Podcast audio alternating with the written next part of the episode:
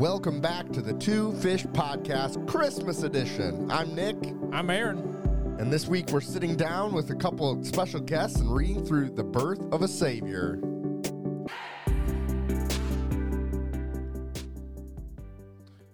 That's right, Two Fish Community. We are through Thanksgiving and now we are into Christmas. It flew by. It did. And this season is always super busy. Everyone's doing Christmases, everyone's wrapping up the end of the year with work, taking vacations. But the important part of the season is, of course, the birth of our Savior, which is at the foundation of our faith. So this week we have two special guests. They were with us, I think, two years ago. Ooh, yeah. It's our kids. We have Adeline and Ryan. How are you guys? Good. So they're here with us this week to read through the Christmas story. And like most episodes, Aaron and I usually tend to read from different versions of the Bible. I'm ESV or die. Yeah, I'm NIV or NLT normally. Yeah. So, and we always recommend, you know, having a couple of Bibles, reading through different versions. But we have a special version this week. Uh, Ryan has offered the Action Bible, Yeah, it looked kind of like, God's redemptive story. Looks like a graphic novel. Yeah. yeah, It is. that's the word. Graphic is. novel. It's fun to read. Back, Yeah. I back in our definitely day, recommend it if you'd like to see like what it actually looks like. back in our day, it would have been called like almost like a comic book. A comic book. What would you call it, Adeline? A graphic novel. Graphic novel. Christian. I mean, comic book was more like super. Is more like superheroes and stuff now. Huh? well, Jesus is the superhero of our Oh Faith, well, so. yeah. I didn't read it like that. Yeah, no, I know what you mean. So, so we're gonna read out of the graphic novel Christian, the the Christian Book Award, the Action Bible, and we're going to the Christmas story, the birth of Jesus. So, Ryan, why don't you kick us off? Is Uh, this like a is it a Matthew version of it, or is this just Um, the Action Bible version? Like, It's it's based on Matthew 1, 18 through two eleven, and Luke two one through twenty. So they kind of combined a It couple. kind of combines it together. All right. and tells the story. So here we go, Ryan. Why don't you start us off? Joseph believes the angel and marries Mary, even though her pregnancy seems shameful to others. One day, the news comes that the Roman Empire Caesar, um, Augustus, wants to a consus. Ev- everyone must go to his hometown to be continued. Even though Mary's baby is due now, Joseph and Mary have to go from Nazareth to Bethlehem. Exhausted, we've traveled a long way. My wife is very tired. We need a place to stay. I'm sorry, but Bethlehem is crowded because of the census. We don't have any more empty rooms. Exhausted, Mary and Joseph have no choice but to stay in a stable. They're they're surrounded by animals. Mary gives birth to Jesus. She keeps her baby warm in a manger full of hay. A manager keeps him keeps him in a manager. Okay, Manger. all right. We shouldn't laugh. Keep going. We'll make a couple corrections. keep, keep Wait, going. no, keep that in. Okay, keep going. Read that one. Start that one over. Okay. it's a manger. manager. As a manager. Okay. Um, exhausted, Mary and Joseph have no choice to stay but to stay in a stable. They're surrounded by animals. Mary gives birth to Jesus. She keeps her baby in a manger manger filled with hay. The same night, some shepherds are watching their sheep. On the hill outside of Bethlehem, suddenly a great light s- splits the night. What is happening? God saved us. Don't be afraid. I bring good news for you and the whole world. Today, of the city of David, a Savior has been born to you. You will find the baby lying in a manger. All right. So let's pause there and kind of talk about a little bit. So Joseph and Mary go to Bethlehem. Caesar's the Roman emperor, and they're going for a census to be counted. And she's pregnant with baby Jesus. Suddenly the sky is filled with a choir of angels singing praise to God. Glory to God in the highest, and peace to peoples on earth. The angels leave, and once again darkness falls upon the hills. Let's go to Bethlehem. We must see the child of God for ourselves. The shepherds hurry off to Bethlehem. The crowded town of Bethlehem sleeps lo- lovingly. Mary has wrapped her baby in strips of cloth and put him in a manger. That's where the shepherds find him. An angel told us that the Savior has been born. We have to tell everyone this great news. In a land far east, wise men see something strange in the sky. That new star is brighter than all the rest. It must have some special meaning. It's a sign that the King of Jesus has been born. Let's go to Jerusalem and find the King. After months of travel, the wise men reached Jerusalem. We have come to worship the baby King of Jews. Where can we find him? You must be mistaken. No king has been born here recently. When the wise men inquire at the palace, King Herod, who has committed more than one murder to protect his throne, impatiently comes up with a plan. Look for the child in Bethlehem. When you find him, come back and tell me where he is. Of course, I want to worship him too. And when I find that child, I'll kill him. No one is going to be king of the Jews except me. Following Herod's instructions, the wise men travel from Jerusalem to Bethlehem. The star they have seen in the east continues to guide them. Look, the star is over that house. Our long journey is finished. This is where the child lives. Mary and Joseph are surprised to receive rich foreigners in their humble house. We've come to worship the child. Accept our gifts of gold, incense, and myrrh. So there you have it. We have we have read through the Christmas story, and that section there, read by Adeline, uh, talks about the wise men and how the the star appeared to them, and they followed that star to find Jesus. And uh, Herod tried to use the three wise men to capture Jesus before, Trying to kill him before he ever becomes king. right before he was really known to the world. Yeah. So from the beginning, he was being chased.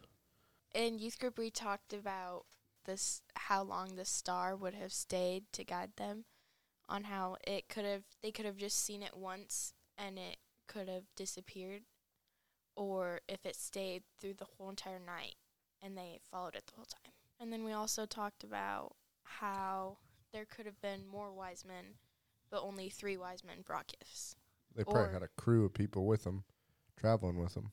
because Was they it said like was in- it a one day journey?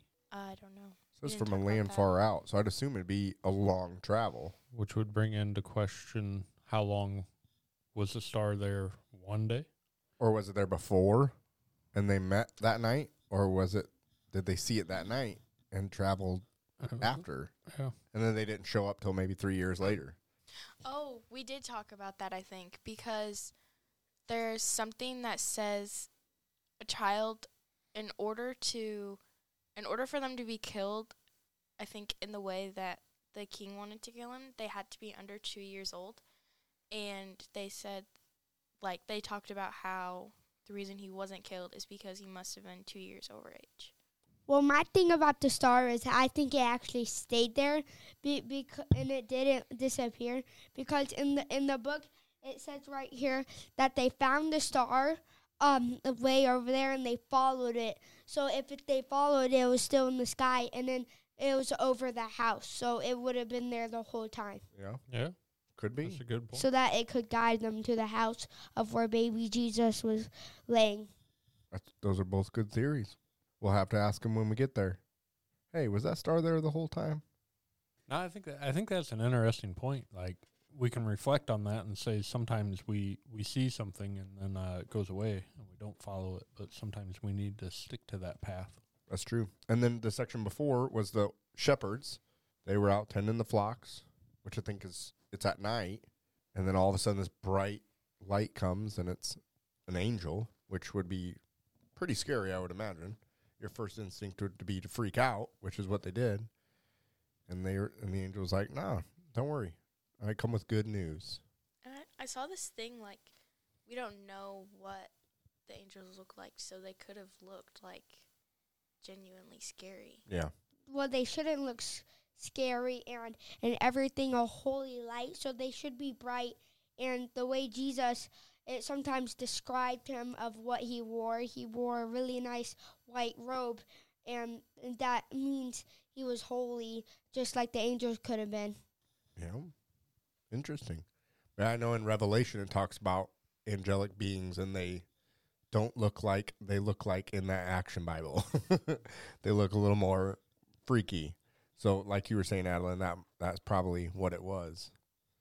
So what is the true meaning of Christmas?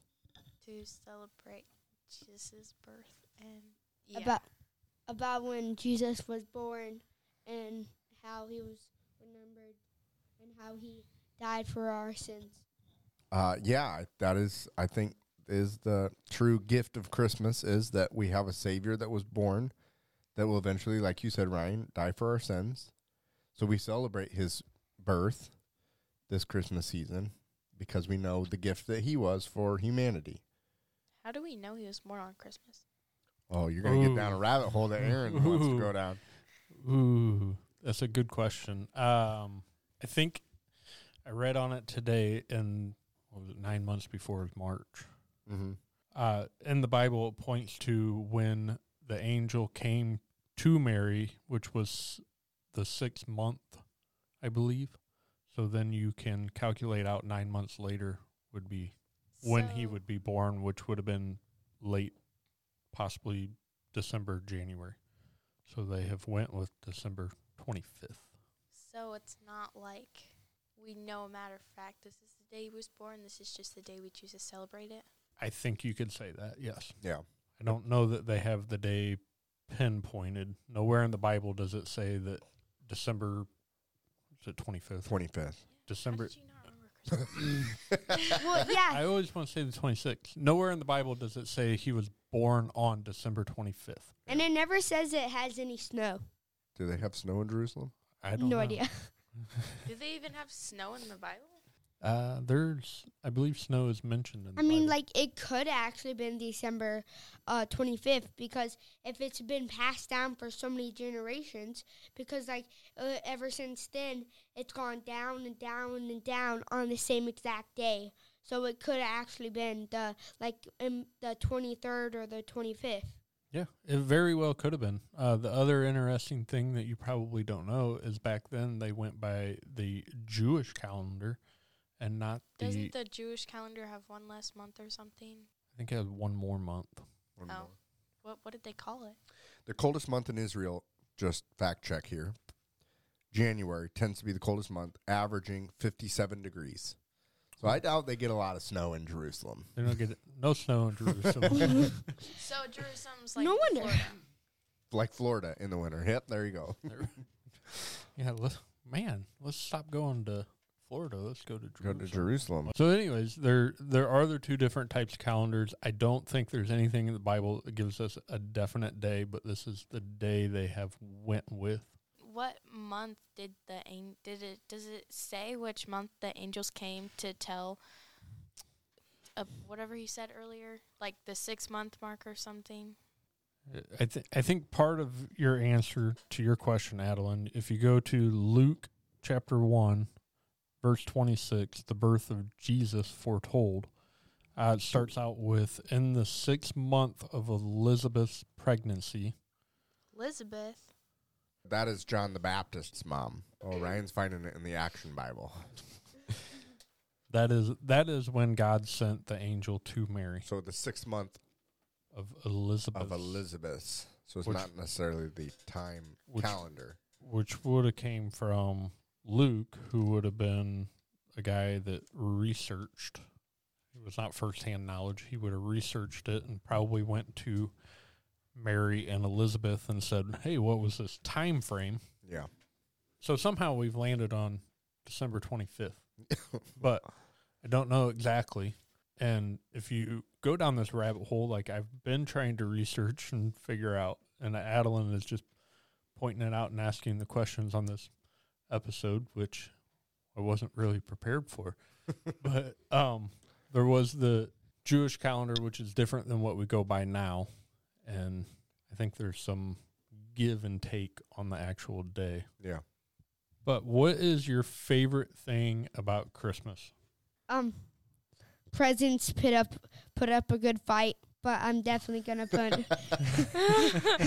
I'm definitely gonna put up giving presents. I mean, giving presents for second, getting presents for third, and number one we all know is celebrating Jesus and the day to remember about His life He gave us. What about you, Adeline? Um, I like um the Christmas Eve services. Oh. I feel like they're always like I don't know. Yeah, I just like them. And then I like waking up on Christmas morning because it's like a magical feeling. And I like celebrating Jesus too. Nice. I like that magical feeling on Magical Christmas. feeling. I mean, when you wake up at five o'clock in the morning and you're not even tired, like why can't I do that every day? That's I, I would. That's me.